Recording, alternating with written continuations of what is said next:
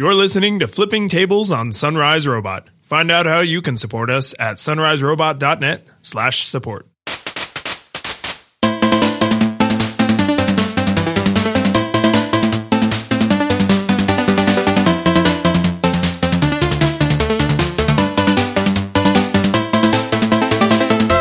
Hey, welcome to episode 61. I'm one of your hosts, David Lyons. And I'm Michael Edwards. And uh, I think I tweeted about this the other day, but I have to get this complaint out there into the the podcastosphere. Is it what do you call it? I don't know even know what it is. So Inbox by Gmail. I've been using it in, since very early on. Like I wasn't a, an original invite person, but I was in like the the first couple weeks, and uh, I love it. And for a while, it was only Chrome, and then they did the good guy Google thing, and they made it work with Firefox. I don't think it works with IE yet, but IE.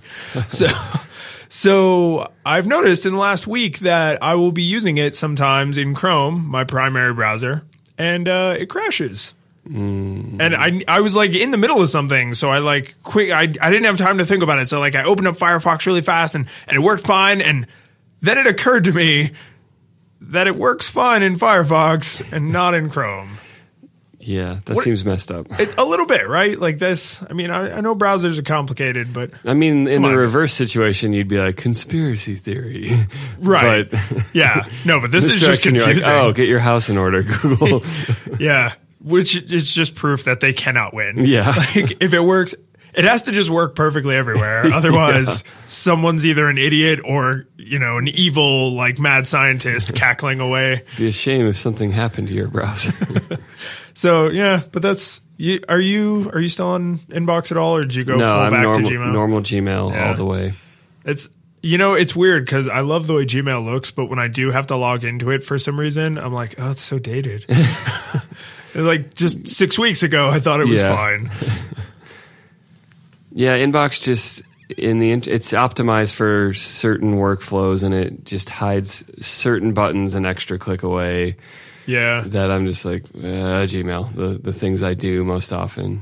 That's fair. The thing about it that's actually been bugging me is I've been dealing with a lot of calendar invites lately, and they uh, they don't work in inbox. So like in Gmail, you can just say like, yes, add this to my calendar. Can't do that in inbox. Don't know why. Yeah. Made by the same company, same underlying technology. I don't know if it's just an oversight or if it's just literally not part of the interface. It didn't make minimum viable. yeah, it did not. So anyway, tell me about this uh, camera that shoots people. So, someone made a gun out of a Game Boy that shoots pictures. well, it it I know. I it like reverse shoots pictures because it takes yeah, it, it receives light, but it you hold it like a gun, and it's using the Game Boy camera. And uh, you know, because Russia is why this happened, but um, yeah, I don't. This is just a crazy DIY DIY project, and someone made a gun out of a Game Boy that takes pictures. yeah and this is i think There's nothing else to say about describing. the the thing that there's a there's a little video of it which is like of course crazy like techno music and super intense and it's short just get the point across but the thing that blew my mind most about this is oh yeah the game boy had a camera that took really terrible black and white photos and printed them on receipt paper like which i mean when you just you know we carry around these like amazing hd cameras and we've had them now for more than half a decade but even going back in time, like trying to put yourself into the mental place of someone in like 1991. What about this seemed like a good idea? Yeah, Like we had Polaroid cameras. I that took- never wanted a Game Boy camera. no one wanted a Game Boy camera. No one at Nintendo wanted a Game Boy camera. It's just and the the fact that he found like a working because the printer part is really the impressive bit of technology. Like it's a little tiny, Yeah. You know, it's like a receipt printer from like a, a terminal at a 7-Eleven, and it, it's just like, yeah, I mean, it, it works. It, it it does print a picture, but it's it Maybe looks- that's why this is good art because the guy's like, well, this was already pointless. What if it was a gun? Yeah, that's because the the video. I mean, I I don't remember seeing any explanation of any kind. like it's just like this is the thing. Ah. It's just like we already drew a cat riding a unicorn. Why not give it golden deagles and have fire coming out? Like, Yeah. I mean, I guess I can't really come up with a good reason not to do this. So uh, I guess he wins. Joke's on me. Oh dear, I did not realize that. So I in the video because I'm now I'm looking at the still shots.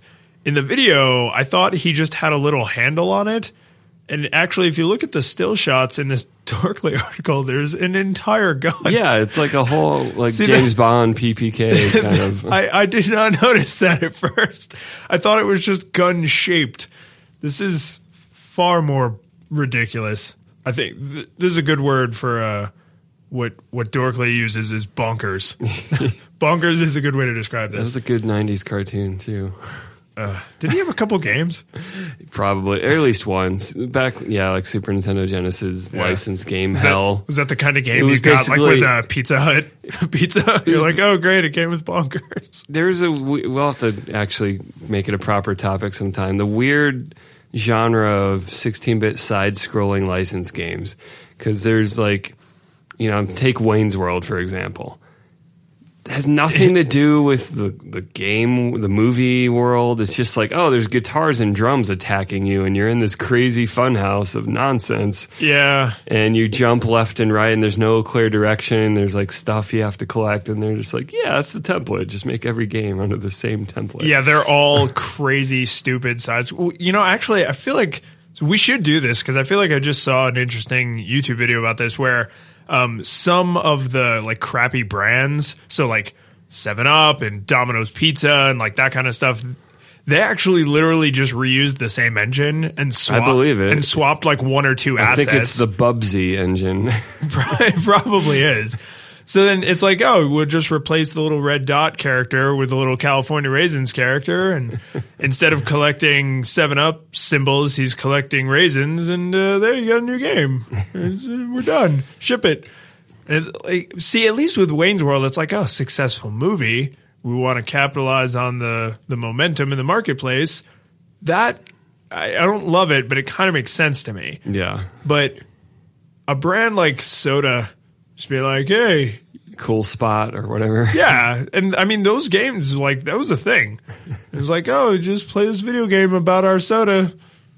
I don't, okay. I mean, I don't remember how I felt about this as a kid, but I don't remember being enthralled.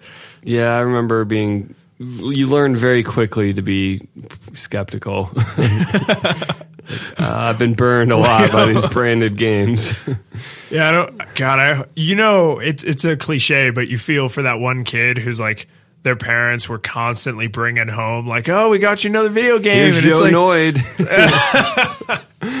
avoid the Noid. So, in other Nintendo related news, uh, a very popular YouTuber has quit making Nintendo videos because Nintendo just keeps hijacking their using YouTube's copyright. Uh, I forget what they call that the thing. DMCA takedown. yeah. Well, no, there's the other option where the video stays up, but they Oh, just but divert they- all the revenue to Yeah. the Yeah, copyright yeah. owner. Yep. And so Nintendo's been doing that. And you know, when you have a an actual career on YouTube, you have two million followers, and you rely on ad revenue to keep your your business going.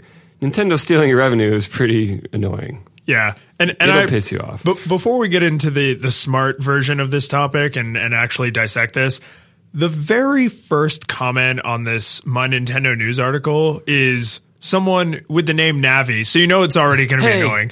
Yeah. Yeah, you know this is already going to be annoying. And they say, "Good, now they have time to get an actual job, a real job." And then the first reply to that is like totally the saving grace of like, "Hey, uh jealous much?" But you wish you could just get paid to play video games all day. Because, and th- this is like someone saying, "Hey, good, now you have time to get a real job." Obviously, like does not understand the new economy, and I, I kind of that bums me out a little bit because this is a person who, in this world of infinite possibilities that we're very fortunate to live in this time in history, still thinks like if you don't put on a white collared shirt and a cornflower blue tie and go to your job and sit in a cubicle, then you don't have a real job. It's like, no, this person found a way to make a living doing something they love. Like, why are you shitting all over them? Just they're not they're literally not hurting anyone. Yeah. So, but let, there's way more interesting stuff to get into. Um, well, I, we do need to link to a college humor video about every YouTube gamer video ever. um, it's it's just tropey and fun. But we, we got better topics to get to. Nintendo, well, stop it. Yeah, Nintendo do stop it. And so the, this video, the the guy complaining about this, like he he makes YouTube videos about all kinds of games, but he had specifically gone out and like bought the new Nintendo hardware and got games he was excited to play so he could make like let's plays and reviews of these games. And then th- this policy with I mean you you know you're a creator you've put lots of music and and videos and stuff out there like I don't think you have millions of followers but if you were relying on this income would you be kind of pissed if like I don't know what what brand is your guitar it's uh, Epiphone. Okay, so if Epiphone just came in and they were like, "Oh, he's playing an Epiphone. We should uh, we should get some of that money." like that that just yeah. It doesn't seem right. And and it yeah, seems if, like if Nintendo, you're doing something transformative and, and creative, then the fact that a Nintendo game was involved is fair use to me. Well, and and I think the argument from the corporate side has always been, "Oh, well, people aren't going to be playing our games if they're just sitting you, there watching you play our games on YouTube. And it's like, no, we have like tons of research to prove that that's not true. This is exactly like torrenting to me. Every time someone's like, oh, torrenting's bad, it's like, yeah, you know, we've proven that people who torrent the most also buy the most. They torrent stuff because they're media obsessed. Yeah. They want more. They need more movies, more comic books, more albums. Like, and then they still go out and spend all of their money on it because yeah. they're media obsessed. I hope this just eventually drifts into the the NBA bloodstream at some point. Basically, just what Gabe Newell has already proven with Steam, like piracy is a service problem. yeah. Yeah, it's just if people are pirating your stuff, it's because they can't get it's it. It's too annoying, or you've made too many hurdles to get it and yeah. pirating is easier. I do. I mean, this does walk an interesting line with fair use because it's not. I don't think you could make an educational argument. Like he's not really trying to teach anyone anything. It is kind of news. Like he's reviewing and reporting a let's play, maybe not so much, but like a game review. That's definitely like yeah. news. Um, but like a, a let's play, I can kind of see Nintendo's argument on that. Like you're all you're doing is airing yourself playing our game, and then you make money. But then the other side of it's kind of like, yeah, but I paid you for the game. and I'm like, talking you, about your game. It's free press. yeah, and also, um, I think one of the tenets of fair use is some like you you explained this to me recently. Like it it has to impact the purchase of the product. Yeah, the commercial viability. Commercial viability. Thank you. So if I'm watching you play a game and I am in like it looks like a good game, isn't that more likely to make me go buy it, not yeah. less? Like I'm I can't think of a time I've ever seen somebody play a good game and then be like, well, now that I've seen it, I guess I don't have to buy it. Like that's yeah. not how video games work. It's like if someone gives you the synopsis of a book or tells you the murderer in a who done it, you just say like, "Oh, well, I guess I don't have to read now. I get reading is done." Yeah, you're impacting the commercial viability of the book. Yeah, and the, I mean, this guy, like, you can see in the background, he's got like a little green screen and a bunch of camera equipment. Like, he's obviously this is like his his job. Like, this is what he does and now Nintendo is gonna lo- basically lose out on all the free publicity, and Xbox and and uh, PlayStation get it all. I guess. uh, so we had some uh, new news and uh, government surveillance stuff, and I was excited to see this happen because it's on John Oliver's last week tonight. And whenever he tackles a topic, he takes his time and prepares a long form rant and it's usually it's usually not just funny, but it's well thought out. And this was no exception. But um, so he decided to tackle a topic he, he, immediately said Americans do not want to think about and don't care about. and uh, you know he was able to bear that out with his little man on the street video segment where he's like, "Who is Edward Snowden?" And everyone's like. Did he sell information to other countries? Did he like all these like, oh, he's the head of WikiLeaks. Oh, yeah, that that I think bummed me out the most people are just like, oh, because confu- Julian Assange is kind of a schmuck, like Edward Snowden, good guy. Yeah. Like, please don't conflate those two people. Yeah. Um, but basically, he was taking up this like you know, being honest, like there's this is a complicated issue. It's very technical. If you don't if you don't have an interest, you don't have years of kind of involving yourself in tech. It's hard to get why government surveillance is kind of a big deal right now in our culture. And so that's why I thought this piece was so amazing because he. So then about halfway through, he he changes gears and he's like, "Yeah, so I went to Russia to talk to Edward Snowden."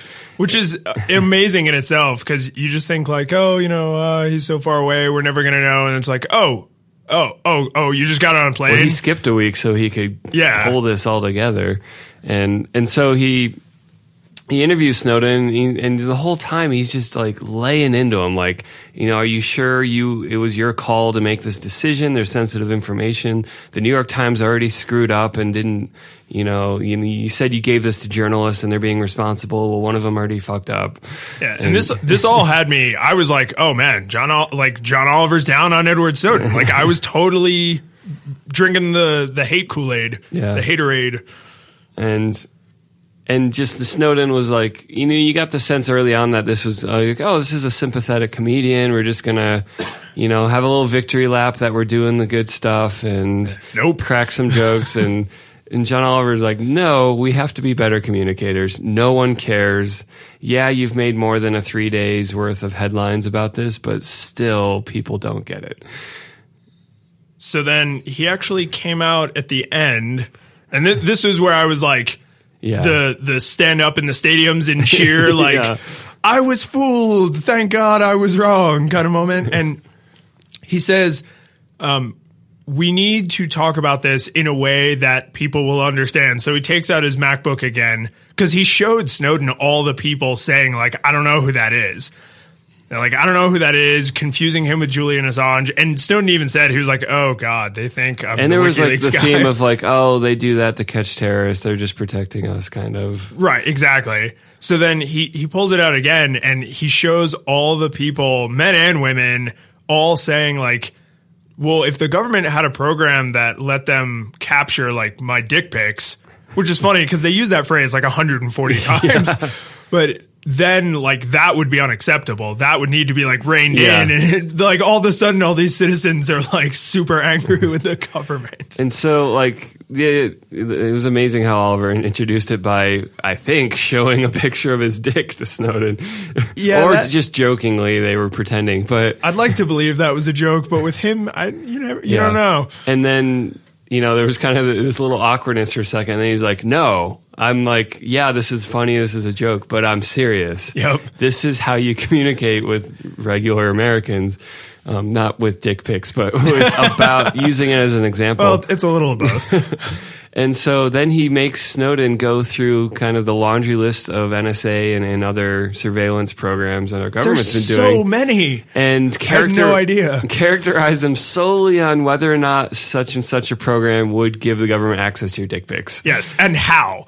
So it's like with one of them is like, oh well, if you sent this dick pic in an email, there's a chance that your email would be stored in a data center that's offshore, which means the government's allowed to get to it when it's offshore, even if you sent that email domestically to another domestic person. And it's like, I'm listening to this and I was like, I already understood how this worked. And this is still way clearer. Yeah. Like this is the people who set up this entire like framework of explanation are geniuses and need to do this for a living. Yeah. And I, th- I think pretty much every single program resulted in yes, they could get your dick pics, except the Section 215 metadata, which was they would know who you sent your dick pics to. Yeah, I and think- you know, if you were describing on the phone your dick, then they'd get a description. exactly. well, and the the thing that I thought was really well edited and and well described on on Snowden's part and well constructed on on John Oliver's part and their writers was like each of the programs captured ultimately they end up with your data. But what was interesting is the reason there's so many different programs is where they get it. Yeah. So like let's let's use the email example. So you send an email, like I send an email to you with a dick pic apparently. and and you know, I live in the states, you live in the states, so you would think like, "Oh, well we're both domestic. They We're can't both American citizens. Right. There's no, uh, we have an expectation of privacy. Exactly. But if we're dealing with an international company and our data is even temporarily stored offshore, then they're allowed to get it at the time it's in the data center. And then there's another program that allows them to get it when it's in transit to the data center. Then there's another program that allows them to get it when it's in transit from the data center to the recipient. I'm just picturing like a medieval like road between two villages, and there's bandits at every like at both villages, at behind every single rock, and up in every single tree. And you're just like, I was just trying to go down the road, and there's like 500 of you robbing me over and over. It it, it re, it's exact. That's a perfect visual because it's they're not all working together. They're all almost working against each other.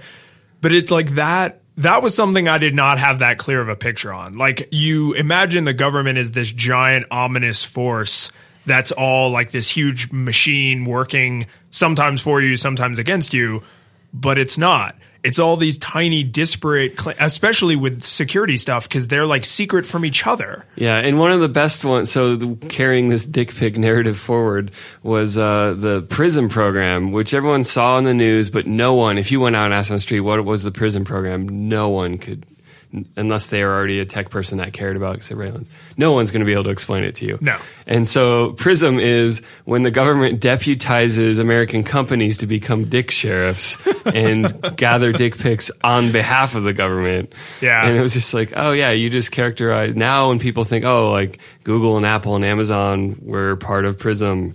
Oh, so they were helping the government get my dick pics. Great. Yep.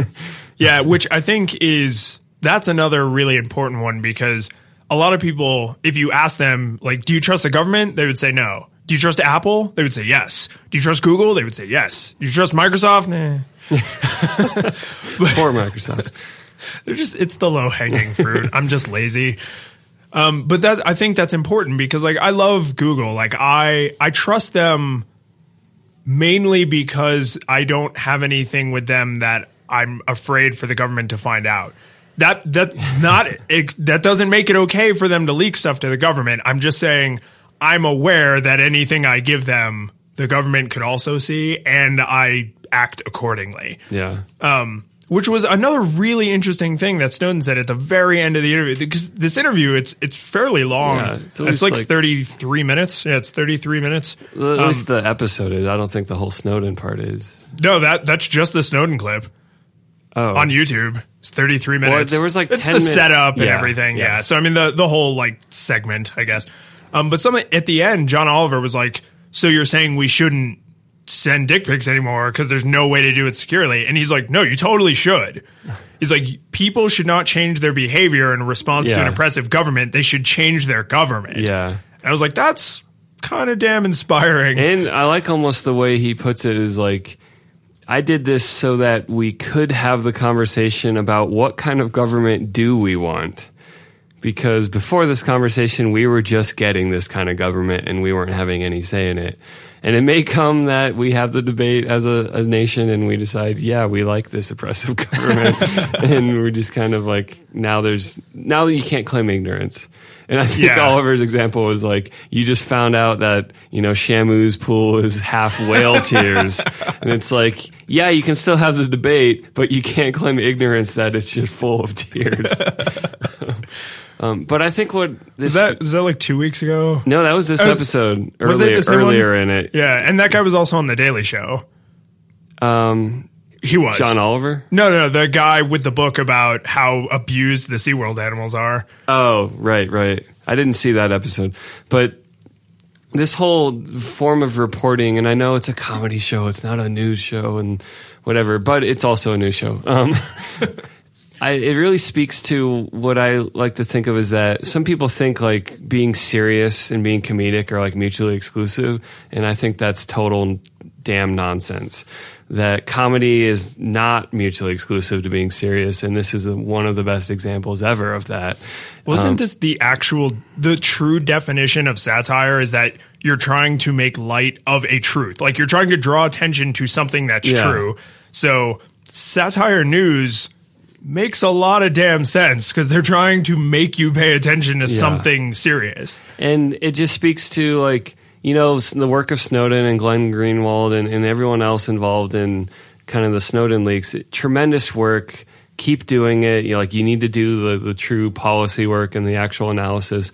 But one thing that comedians tend to be very good at is communicating to regular people because their whole job is can you say something in one sentence that gets the reaction you want? Yeah, from the largest possible audience Yeah. in a positive way. Yeah, and their whole job is honing that craft. And so that's why someone like John Oliver is so good at just zeroing in on, yeah, you need to make this about dick pics because that's what regular people understand.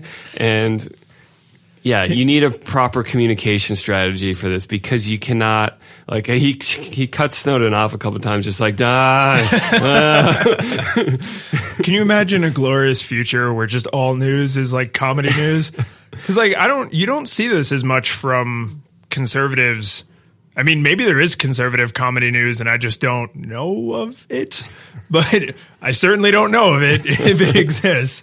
But I mean, this is like, and I, the Daily Show is fairly left leaning. I mean, there's no, you can't make uh, uh, any bones about that. But he does still rip left stuff apart when they go stupid. It's just that he typically agrees with them, so I think he does it less. But they're not free from scrutiny. And I mean, the the last week tonight has been, I think, even less partisan, and they're more just like Yeah. general stuff that's happening, which is even better because then it's like we're not left or right. It's like this is a thing you citizen need to Yeah. make a decision about. And they find sort of the strange bed- bedfellows of politics of like, this is a thing you all say you care about. Why is no one doing this thing? or Yeah, some of you support it, some of you hate it, and yet it's just stay in the course. like, what's happening here? and he just takes up these i that's what i admire about it is like government surveillance is a hard topic to sell to regular americans because they just don't care and uh, i think i felt the same about john oliver's earlier episode about infrastructure did you watch that Oh, one? the like city streets yeah, and power lines. Yeah, he's like, let's make it sexy. We need like a a, a Bruckheimer, you know, Michael Bay movie trailer for infrastructure. Oh yes, and it's it's like all about like you don't ever want to hear about it because that means it's working. Yeah. Yes. That was see, and then I I have to side note here. I don't have HBO. I don't have HBO Go or Now or Plus or Premium or Prime Present or, or- yeah. I have no HBO. I have none of the HBOs, um, which means I'm way behind on Game of Thrones, and that sucks. But John Oliver is like the anti Nintendo. Like he has embraced social media and the internet so hard. Like he has just grabbed it by the shoulders and is just shaking it. Like you will love me. Because like this this clip we link to in the show notes at sunriserobot.net slash flipping table slash 61 it's uh you laugh every time. I love it. It's funny.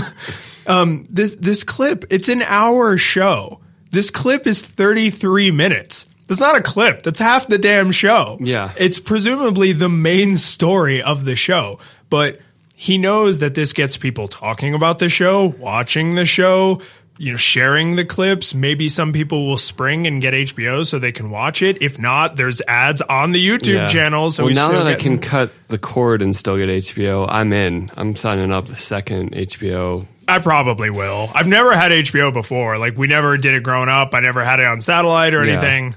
I briefly, I was sorry, briefly in college because it was just an amenity of my apartment, but I never Right. watched anything, so it didn't matter. but this is like I think this is the he is the proof that this is the right way to do this. Like he is getting more attention and more success using this than he would oppressing it. So he has control over it. They have their own channel. They control the message. They get the money. If people share his stuff and mix it up, they probably leave it alone. Yeah. I mean, I can't say that for sure, but they probably would because they just want people talking about their stuff. He needs to like write a little like 10 rule manifesto, like how to social media, how to web 2.0. How do I tweet? so we actually had one more little game copyright topic that we didn't group with the other ones, but uh, Game Grumps, uh, a, are they they're YouTubers, Uh, there are a lot of things. They're I'm not familiar with them. so the Game Grumps are, um, I think it's JonTron and Egoraptor. Oh, right, Uh, so right. they're cartoonists, they're podcasters, they're let they do let's plays, um, lot, lots of game related media. Did they do like the the Zelda debate or one of them? Yeah, Egoraptor is, is that guy Okay. who who does uh, sequelitis. Gotcha. Um, he also he's now getting into music and a bunch of other stuff. So I mean, they're diversifying their portfolio, I guess. Um, but yeah, they uh, they do let's plays um, where the two of them literally just sit on a couch, camera you know capturing the TV, camera pointed at them on the couch, and they play games. You know, this is a really common use of the internet. Yeah. and uh, apparently they have been singing like pop songs while playing, and uh, they got a bunch of their Just videos like, you taken know, down. You're, you're humming something. You're just like singing a line. It's not like Yeah. this planned event. no, not a performance, not a. Well, it is a performance according to some organizations. Yeah, and that therein lies the the rub. So they they found out that a bunch of their videos were getting preemptively taken down, no copyright claims, preemptively taken down because while they're playing, I don't know, Super Mario Brothers, they're singing like "You're the best around," and now our podcast just got taken down on the internet, and so, and I mean, this is like. How could anyone say that this is cutting into their sales or hurting the brand? Like, Yeah. so if I'm walking down the street and I'm singing out loud, like, are, am I going to get a fine? Like, what is the the end game here for these companies? If if BMI or ASCAP or one of those organizations catches you, Sorry, what was that second one? B, or ASCAP, Yeah, I think that's ASCAP.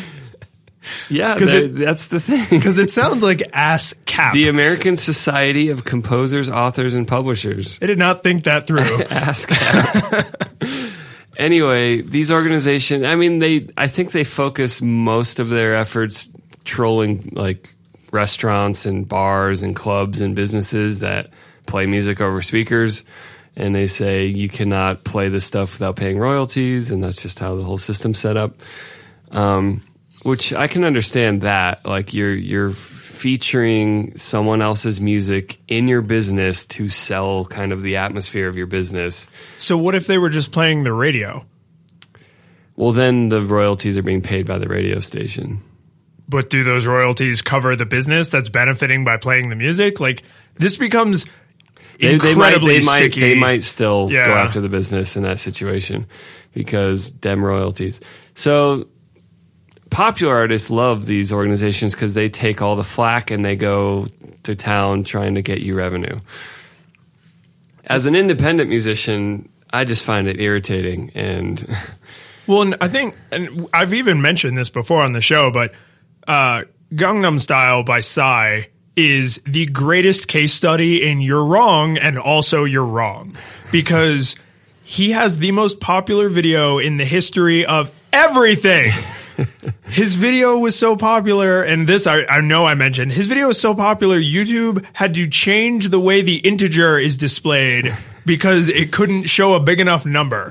their double, double, double int Yeah. wasn't going to cover. Yeah, it was a. I think it was a 32 bit int. They had to upgrade it to a 64 bit int because it uh it Which went will be over good for the next, you know, Yeah, 6,000 years. quite well. I don't know if he releases another video, but I mean, it it, it went over two billion views, Billion. two billion views. That's a lot. Like and it's like a third of the earth. Fourth, maybe. And a lot of his success, and he admits this, like he supported this. A lot of his success came from, he was like, yeah, you and your friends want to record yourselves sing my song? Do it. You guys want to, you know, make a little dance video? Do it. You want to remix part of it? Do it. Did everybody do Yeah. all the things? Share my stuff. Make me more famous. Like, because he or his marketing team or whatever, they realize like only an idiot would turn away all of this love. Like everybody seems to be happy with what we're doing. Why would we ask them like, "Hey, could you not tell your friends how happy you are with this song? Could you not tell them where to find it on YouTube? Yeah. Could you please just be quiet about it?" The canonical example of this is the Happy Birthday song, which Ugh. is kind of an urban legend most people have heard of that um, businesses that want to sing Happy Birthday to you can, you know, Oh, is this a, this is an urban legend? This isn't true? no, I think it's actually true. I think it is true. Yeah. I think Michael. I the, I always it's heard totally Michael true. Jackson owned the rights. no, I'm just saying. Okay, you explain this, and I'm going to do live research. So, I mean, this is just back to that point about anything that's considered a performance is subject to owing royalties to whoever owns the song being performed. And so even if, you know, you're not using their recording or anything, but you just decide to break out into song and it's determined that this is a performance with an audience, um, which apparently even reaches into bringing a cake out to someone in a restaurant. Um, you're singing happy birthday, boom, you owe royalties. Yeah, I'm not going to read this entire article on Snopes, um, although it actually looks really interesting. So I'll throw it into the show notes.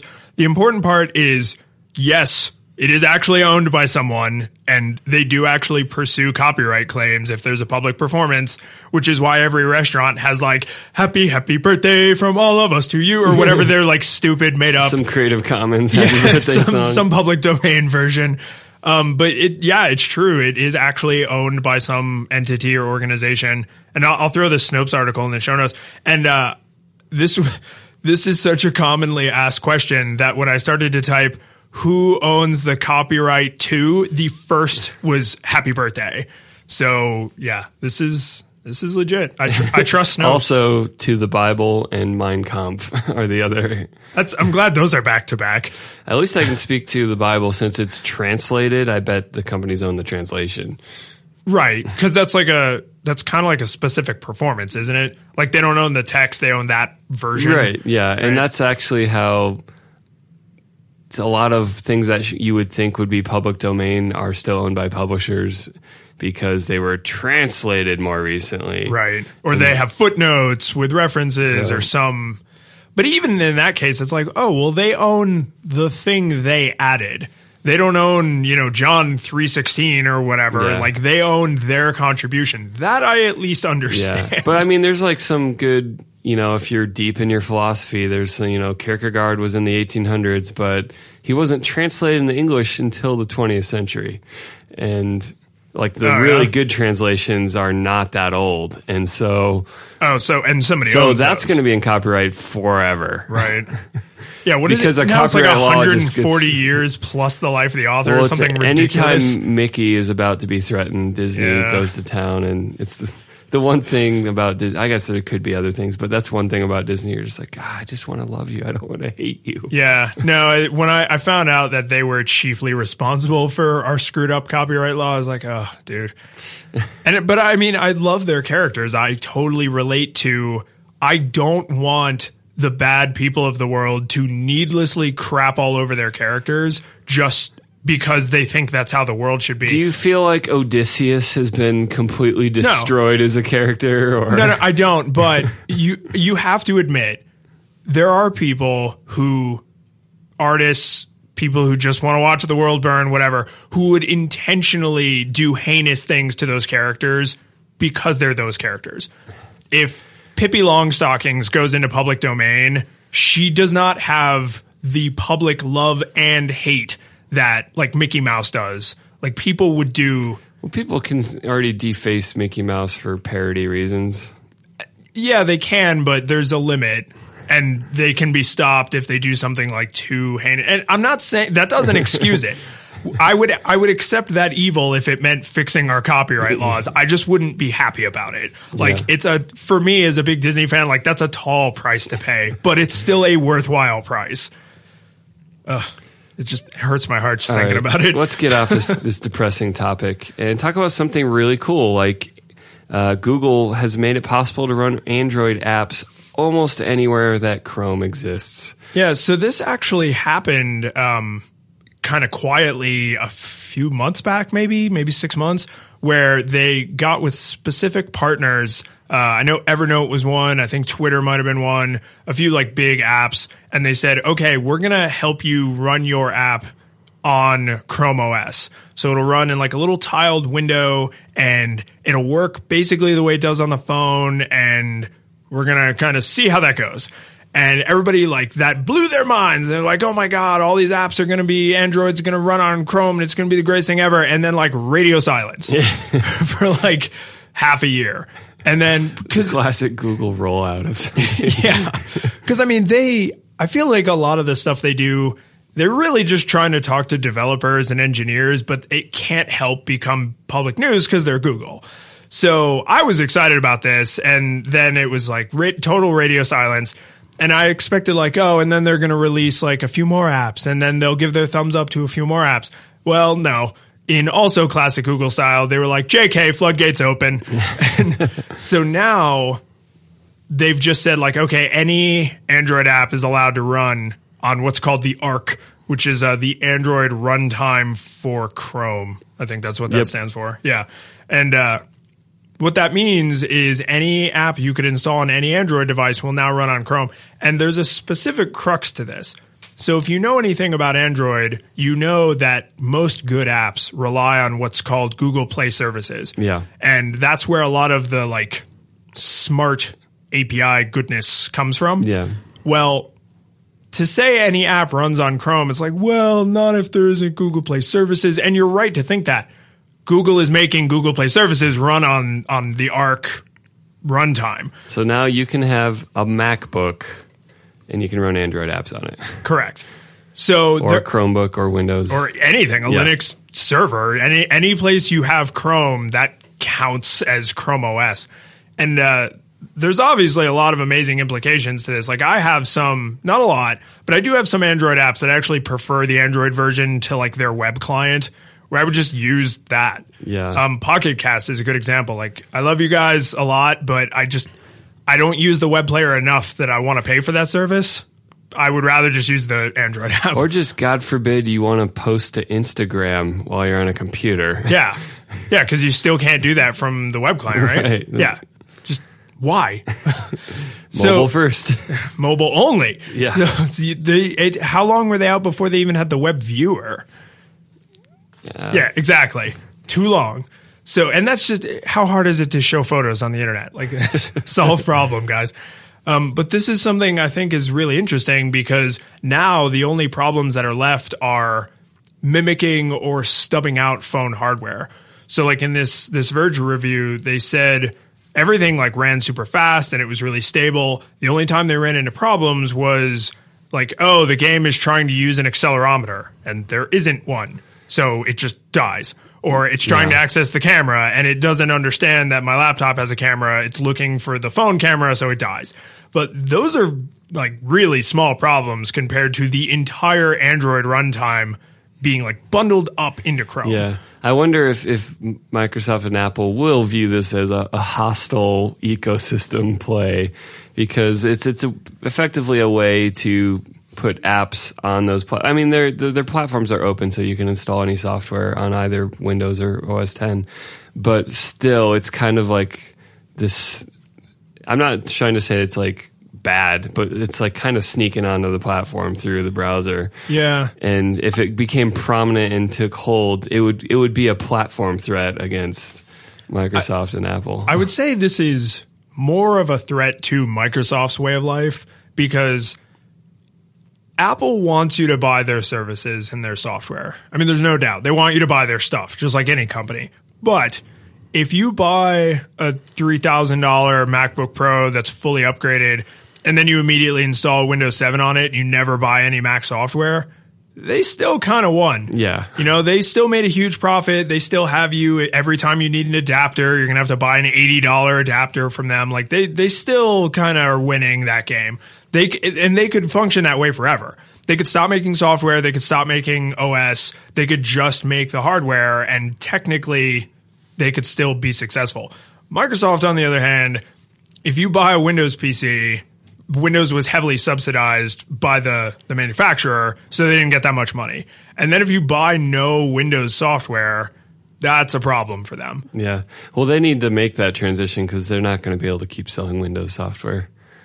Oh no, they absolutely do, and I think they're trying to now. But the thing is, if well, one Google and Android Right. apps have a huge head start, and I mean, there's no, there's a huge laundry list of how to geek articles about just all the crap in the Windows Store. Like they, It is really depressing. it's really depressing because it's just all malware. it's you- like nine out of ten are malware. and some people would be tempted to be like, "Oh, well, there's crap in the the iOS App Store and the Android App Store." And it's like, yeah, there is, but you no, go to the Windows Marketplace, Yeah. and it's so much worse. Well, because what people are doing in the Windows Marketplace, uh, as I understand it, is it's mostly uh, like a paywall wrapper around either a real app that the per- the person doesn't even own, or even worse, just a web view. So like you have like VLC is one that gets ripped off a lot. Yeah. So like you have the VLC website, and then I put a fake VLC app because VLC is free. Like it's Right. always been free, probably be free forever. So someone puts this little paywall around it, and then you go to download it, and it's like, oh, hey, nine ninety nine to get the VLC app, and you give them your credit card, and they just then let you go to the VLC website where you would have gone anyway. Wow. Yeah, and there's tons of that, tons and tons of that in the Windows Store, and they've tried to purge it, but then they didn't stick with it, and a lot of it just came right back in. They need to they need to rein that in. If if they want to have hope of their own ecosystem. Yeah, I mean, they could try. They need to do two things. They need to get out the poison, but they also need to try and wash it away with quality. Yeah. like put in because I mean, there's crap in the iOS store, but there's so much good stuff. You know, same thing with Android. There's crap, but there's a lot of good stuff. So you just you're like you ignore the the cruft. You're just like eh, whatever. And I, I don't mean to say, yeah, we're not saying the other stores are perfect. I mean, there's developers that have left the Mac App Store because of Apple's restrictions, and they said like, we can't build a sustainable business in this app store because some of the things we need to do with our customers, you know, upgrade pricing, various Beta kinds testing. of things. Yeah. Um, they've been releasing some stuff that helps with the beta testing side, the test flight stuff, but Yeah, um, yeah. Is that iOS only, or is that Mac App Store too? that solves it for iOS because Mac it was never that hard because you could just offer. oh, yeah, separate from the store. yeah. True. Um, but you know, I was just listening to a podcast. I can't remember which one, but they were talking about how it's kind of funny that on the iPad, um, it's really come down to Adobe and Microsoft kind of still being the big software publishers. Like, Yeah. you know, there's a million Office clones but no one's really built an empire sustain an, a sustainable business doing productivity on the iPad. And so it just kind of came down to well, Microsoft's still going to win here. Yeah, well, I mean, they they still for for all the ups and downs, they still have that recognizability. Yeah. which is is valuable. Like, But, I there's mean, a there reason they still harp the Windows brand. there was a good three or four years before Office showed up, e- even in crippled form on the iPad. Oh yeah, and it was terrible at first. And so that that was just a huge opportunity, and lots of developers tried to capitalize on that. And yeah, there's there's the fact that Office is kind of still prominent, but I think it also says something about the iOS ecosystem that you can't grow to be a Microsoft. yeah. it. Well, and I think it also like just to give Microsoft a pat on the back. I think it does say something about how hard that problem actually is. Like word processor, I feel like we've pretty much nailed down word processors. Um, slide decks, eh, like that, that problem starts to get a little bit more complicated. And then when you start talking about like database apps, note taking apps, and then like Excel, even the most diehard Google fans or open software fans will admit, like, no, Excel is something else.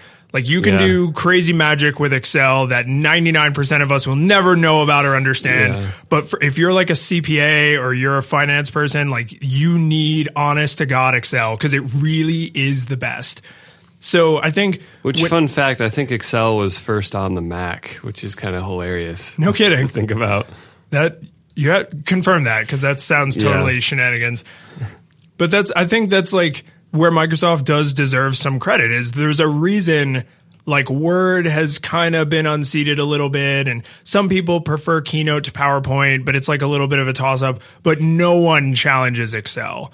And Access kind of has outlived its usefulness in the world, but it's not there aren't really a lot of good direct comparisons. Like now there's more sophisticated tools that do more complicated things, but I don't ever remember there being another like local database app the way uh, Access was. So I found this. Microsoft released the first version of Excel. Oh, nope, it's it's vague.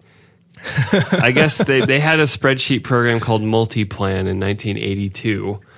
Multiplan became popular, but on MS DOS it was losing to Lotus.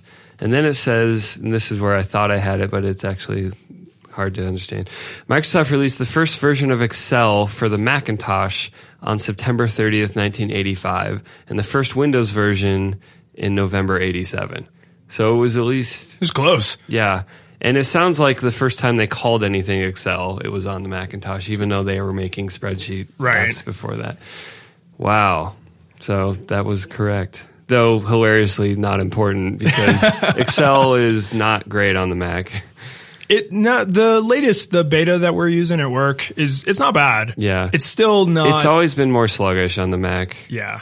Well, I feel like I've always wondered because you know Apple software like Safari and iTunes on Windows has always kind of sucked, and vice versa. And it's like, are you guys just not as good at it, or are you just not trying as hard? Like, what's happening here? Yeah, it's because Microsoft actually has a very enthusiastic Mac developer group, and they're like they're publishing blog posts, and they're like, "We love the Mac. We're like the little Yeah. weird camp of trying to do it right." And I think there's probably some people inside Microsoft. I mean, it's a huge company. How could there not be people who represent like every Yeah. viewpoint? But there's got to be some people inside Microsoft who are like, I love some of what we're like. I love Visual Studio as like a development environment. I still like Linux as like a security and services layer. You know, like I've Yeah. heard, I've heard, uh, I think Paul Thurrott argued like one of the worst mistakes Microsoft ever made was not being Linux based. yeah, it's it's becoming more and more of a liability. I think as time goes on. Yeah. Yeah, because it, it's really weird to think like there are basically two things in the universe there are Linux and Microsoft Windows. Yeah. You know, and that's because Linux is available in a variety of flavors, but it's that's really all there is, is those two things. Yeah. I mean, OS 10 is free BSD underneath, barely, but it is. Yeah.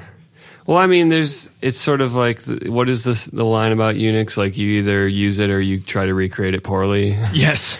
yeah. Yeah, I've heard that in regard to a s- few specific everything. parts of Linux, but or Unix, but yeah, that's the general is like you either just use a POSIX system or you do a really shit job reinventing it. Yeah. I don't have a professional opinion on on how strong Windows is as a system. It seems pretty stable now. It seems like Yeah. they got their house really well in order. But it just seems like anytime I use it, I'm like, oh, I like gaming. I don't want to use this for anything else. Yeah, and th- this is where I'm really. If I had a little bit more time for just good old fashioned screwing around, I'd really like to install a, a Windows 10 um, developer machine or, or test machine, just because I I really liked Windows 7. Like when I went from XP to Vista, I was like, Ugh. and then and then I went back to XP, and then when 7 came out, I was like excited because at that time I was still like a Windows guy and I wanted to see Windows be successful. And then when 8 came out, I was like, it just yeah, it just it's I mean they've stuck to that like odd successful system like Yeah. every other is really good. And so I'm like Star Trek movies. exactly like that. So I'm really optimistic for 10 because I feel like not only have they stuck to this every other system thing, which is just so weird. You'd think they'd learn that pattern eventually, but it seems like they have actually changed the entire course of the ship. They're like, okay, we gotta get modern here and like straighten things out. So I'm I'm I'm probably never going to switch back to Windows just because I've really fallen in love with Mac hardware. But I mean, somebody proved me wrong. You know, like Dell, HP, somebody come out with like a gangbusters laptop Actually, and kick their ass. supposedly their newest Dell laptop is amazing. Like they did what you always say. There's like no bezel on the screen. Good. It's it's an ultrabook format, and apparently it's slick as hell. So look into that. They they do one of their. It was like turning heads, even in the like Mac blogosphere that I tend to be insulated in a little bit. They're like, well, when the new MacBook got revealed, I mean, I think the Mac faithful still like the new MacBook and are holy shit, it's it. gorgeous. But yeah, they were like, "Oh, Dell did a good job. This is worth looking at if you like Windows." Oh my god, it's so pretty. So you they already answered you. See this because I honestly I would probably go Linux. Just and that's not a knock against Windows. It's because I need a POSIX system to yeah, like you don't live have the weird hacked virtualized. Yeah, I mean, I'm I'm thinking about going Vagrant Life, and that's another conversation. But this, this is really God. The bezel is so tiny. I love it. Okay, I need to go into a shop and like pick this up Okay. and look at it. But it's only eight bones. That's that's you. I don't think there's any Macs that cheap. Isn't the cheapest one a thousand? Um, the 11 inch Air, I think, gets down to eight or 900. Okay, so it's it's close. Yeah. Yeah, th- this requires Well, further research. While you wipe the drool off the table, we should get to our last major topic of this episode. And that is Amazon is mid making weird stuff. which I think is like that. You just copy paste that sentence every six months. And yeah. So the thing we're going to talk about today is the Amazon Dash button. But before we explain what the button is, um, before we updated our show notes, you just had Amazon Dash in here. I did. I wasn't familiar with Amazon Dash, which was actually a product from earlier. Yeah. And so I Googled Amazon Dash, and what I discovered was Amazon had taken the familiar pregnancy test device and decided to make a tech product out of it. a form factor all of our users are familiar with. Um, it has nothing to do with pregnancy tests, but the Amazon Dash was basically this this little dildo ish. It's a little It's a dildo. Okay, It's- it's, a little wand, and you would use it to scan products in your home if you wanted to remember, like, oh, I'm running low on peanut butter. I don't want to forget to order some peanut butter. You would scan the barcode. It would throw it on an Amazon wish list or something. Yeah, a little shopping list. And then later, since you you know, in the moment, you're like, oh, I don't want to forget this. And then later, you look at your list and you're like, boom, buy it all.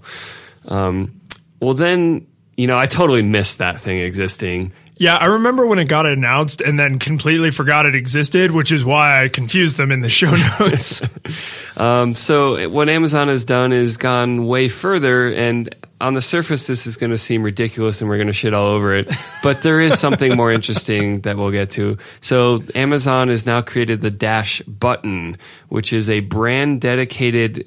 Uh, connected button you put in your house. So, like on your washing machine, you'll have a Tide button, and there's a Tide logo, and then there's a button, and then there's a little light, and that's it. Yep. And when you Single purpose.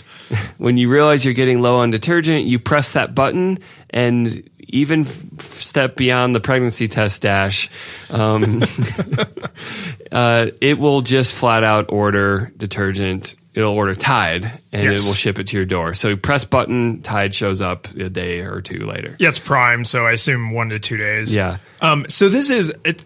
There's an interesting reversal here because the original dash, the pregnancy test looking dash, that one added stuff to your shopping list, and then you said, "Okay, send me all these things that I scanned."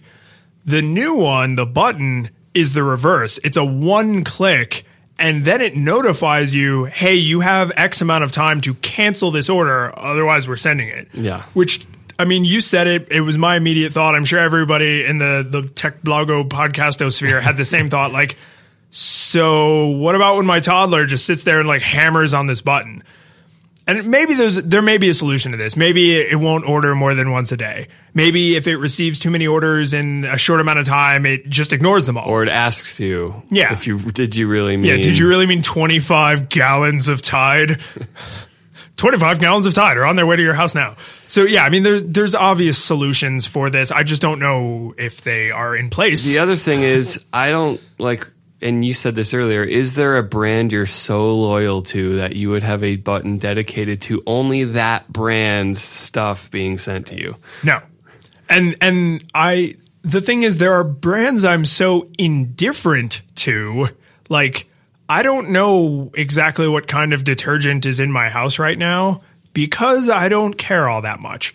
Like I know we tend to buy like more eco-ish friendly stuff like slightly harsh or less harsh Yeah. chemicals. Is it nature on the front? Is it a teddy Yeah. bear? Yeah, Is is- it is a it- pillow? Is it children running through a field of flowers? Is it uh, a sheet drying on a line in the sun? Like, yeah, I don't know. I think it's Arm and Hammer, but I'm not sure. And the thing is, if next time a different eco-friendly brand is on sale, I'm gonna get that. Like, I don't care. I'm not even gonna get it. Susan's gonna get it because she goes shopping and she Oh, feels she's, she's going to press the button. she, yeah, she is. She's going to use her Amazon Dash button. But that's the thing is like, there are a couple things. Like, there's also this Amazon subscription service. Do you use this for anything? So there are a few things that we have on like recurring order, but we haven't set up the auto ordering because the time frame that we go through this item. So I'll, I'll just say it's it's baby wipes, right? So we use a predictable amount of them in a predictable amount of time. So we could just have them show up like monthly, but it's really not that hard to just be like, Yeah. oh, we're almost out, order more yeah. like that. And the thing is, I don't have enough items in my life. Like, I don't just need paper towels to show up. I don't just need coffee filters to just show up at my house. Like, Yeah. when I'm running low, I just buy more. So this dedicate button seems kind of stupid to us. I think we're in agreement. But what's the more interesting thing going on behind the scenes? So this this is where Jeff Bezos shows his evil mastermindness. And uh, I had not heard anything about this until I was researching this in the show notes, which shows I actually do my job. That's cool. And uh, there's the Dash replenishment service. So for anyone who doesn't know this about Amazon, they sell stuff. It's not really their business. they're they're a web services business. They run the internet. So there's this this Dash replenishment service, which is an API Amazon hosts that hooks into their store that you can make a smart device that talks to that API and buy stuff. So here's the quintessential example, and this is the very first example on, on their page. Coffee machine has beans in the top where it just holds them all the time, grinds them at brew time. So that means it knows how many beans it has Yep. because there's like a little sensor. When it gets low, it orders more coffee. And that may sound like a really trivial, stupid thing, but that's the level of convenience I actually need. Don't make me say I'm low on Tide. Yeah. Just make the bottle know I'm low on Tide. by making an API, you can have software that that you can change. Unlike a button that's hardwired for Tide, Yeah. you can be like, "Oh, I have a, a checkbox in my you know my Amazon account that's this is the kind of coffee I love, or these are the five kinds, randomized. yeah, you can do all kinds of crazy things. Um, Yeah, and so it's not give me Tide, it's give me my detergent, whatever I decide that is, or within these brands, get the cheapest detergent for me. Right. You can do way smarter stuff. Or like if if you're doing coffee as as the example, like give me a coffee I've never ordered. You know, give me a, a brand of coffee I've never ordered up to fifteen dollars a pound. And when I get low, send me that one next. Like you can do crazy, stupid stuff. Um, a- another example they have on here is brother printers. Like, you know, so my wife works from home, and one of the few business expenses she has is printer ink. And this would be awesome. Like she just has to keep track of it. And it's not like that's hard work. The thing alerts her when it's low on ink. She orders it on Amazon. It shows up two days later. But wouldn't it be cool if two days later the printer was just like, oh, hey, two days ago you were getting low on ink, so I bought you some. Yeah. Right? Like that's a predictable enough expense. And Amazon is good enough about returns that if a false order was made, you could just ship it back. Yeah, and they can have you know protections in place. Like, yeah, if it orders more than once a month, check with the user if they really meant it. Right. Because it's done in software, you can do smart things like that.